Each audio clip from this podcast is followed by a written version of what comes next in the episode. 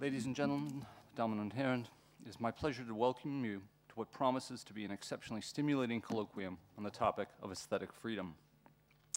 As is easily seen, the theme of aesthetic freedom holds an ambiguous place in Hegel's thought. On the one hand, in a 1795 letter to Schelling, Hegel praises as a masterpiece one of the central founding texts on this topic, Schiller's Letters on the Aesthetic Education of Man. And he reveals the debt his own thinking bears to this masterpiece when, decades later, in the introduction to his own lectures on aesthetics, he writes It is Schiller who must be given great credit for breaking through the subjectivity and abstraction of Kantian thought, and for venturing on an attempt to get beyond this by thoughtfully grasping unity and reconciliation as the truth, and by realizing them in art. Reason, Schiller thinks, demands unity as such, while nature demands multiplicity and individuality.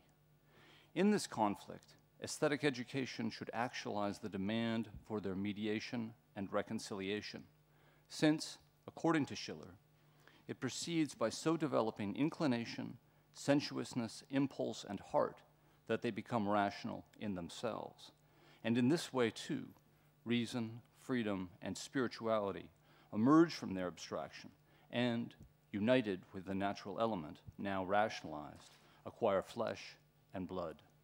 The beautiful is thus pronounced to be the genuinely actual. We see here attributed to Schiller many of Hegel's most fundamental and most attractive ideas reconciliation, realization, actuality, mediation, unity and multiplicity, Bildung, and a concrete mode of reason that goes well beyond formal rules of inference. Equally plain is the influence of Schiller's conceptions of beauty and the play drive upon Hegel's attack on the positivity of Judaism and Christianity, his critique of the related limitation of Kant and Fichte's understandings of subjectivity and morality, and his own conception of the distinctive freedom of ethical life. On the other hand, Hegel immediately goes on in the lectures to proclaim that what Schiller labored unremittingly to call into life by art and aesthetic education was already present in the idea itself, that which alone is true and actual. As Hegel sees it, the task that Schiller feared would take more than a single century had already been accomplished behind the artist's back, as it were. The age of art is now behind us, what is true in it having been absorbed by a more mature science. This ambivalence in Hegel's reception of Schiller raises a number of questions. First and foremost, it raises questions for us as lovers of art. Schiller's claim that it is through beauty that we arrive at freedom grants art an enormous cultural and ethical role that Hegel's appropriation seems to deny it. Can we really conceive of a culture worthy of our esteem in which the individual's experience of art does not play a more significant role and bear significantly more meaning than Hegel would seem to allow? Secondly, it raises questions for us as citizens. For Schiller, the significance of the aesthetic as the mediation of duty and inclination is not just cultural, but political adamant as he is that the building up of true political freedom is the most perfect of all works of art and one that must accompany the development of the fully human being. Here, too, Hegel would seem to represent a step back, not just in terms of the conceptual appropriation of aesthetic experience, but in the sense that the radical transformation of human being and human society, for which Schiller's political aesthetics call, is no longer possible or necessary.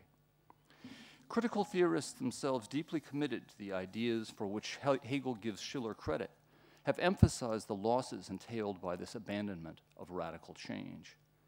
But we might also wonder if Hegel's retreat on the political front, if such it is, is not less regrettable than that on the level of artistic praxis. Because of the extraordinary demands of the true freedom realized in beauty, Schiller is forced to call for his own version of the Rousseauian lawgiver, a pedagogic and political artist who has man at the same time as his material and his theme, and who can take us beyond the natural state and effect the radical and untimely transformation of our character. In the long ages before this transformation is accomplished, Schiller worries that the gift of liberal principle becomes a piece of treachery to the whole when it is associated with a still effervescing power and reinforces an already overweening nature. As anyone who has spent much time in the United States knows, there is much that is true in this claim. Nonetheless, those of, those of us who have yet to fully realize themselves may still wish to cling to their liberal freedoms and may share Philippe Lacoue-Labarthe's deep discomfort as the thought of the political artist. In this context, a philosophy that appropriates the aesthetic and sets aside radical hope for art may seem rather more appealing than the obvious alternative. But this is just to say that Schiller's letters and Hegel's reception of them raise the central questions of aesthetic freedom in the starkest terms. What kind of freedom is it that we seek in art or in philosophical aesthetics? By what kind of subject is it achieved and enjoyed? What does it offer that is missed or effaced by a more pedestrian freedom that sets to one side the question of our sensuous nature and our relation to it? And how might these two modes, of, modes or moments of freedom relate to one another? We are fortunate today to have three speakers who are particularly well prepared to help us approach such questions. Andrea Kern of the School for Social Science and Philosophy at the University of Leipzig, Dieter Thomä of the School for Humanities and Social Sciences at the University of St. Gallen, and Martin Seel of the Institute for Philosophy at the Goethe University of Frankfurt am Main. Please join me in giving them the warmest possible welcome.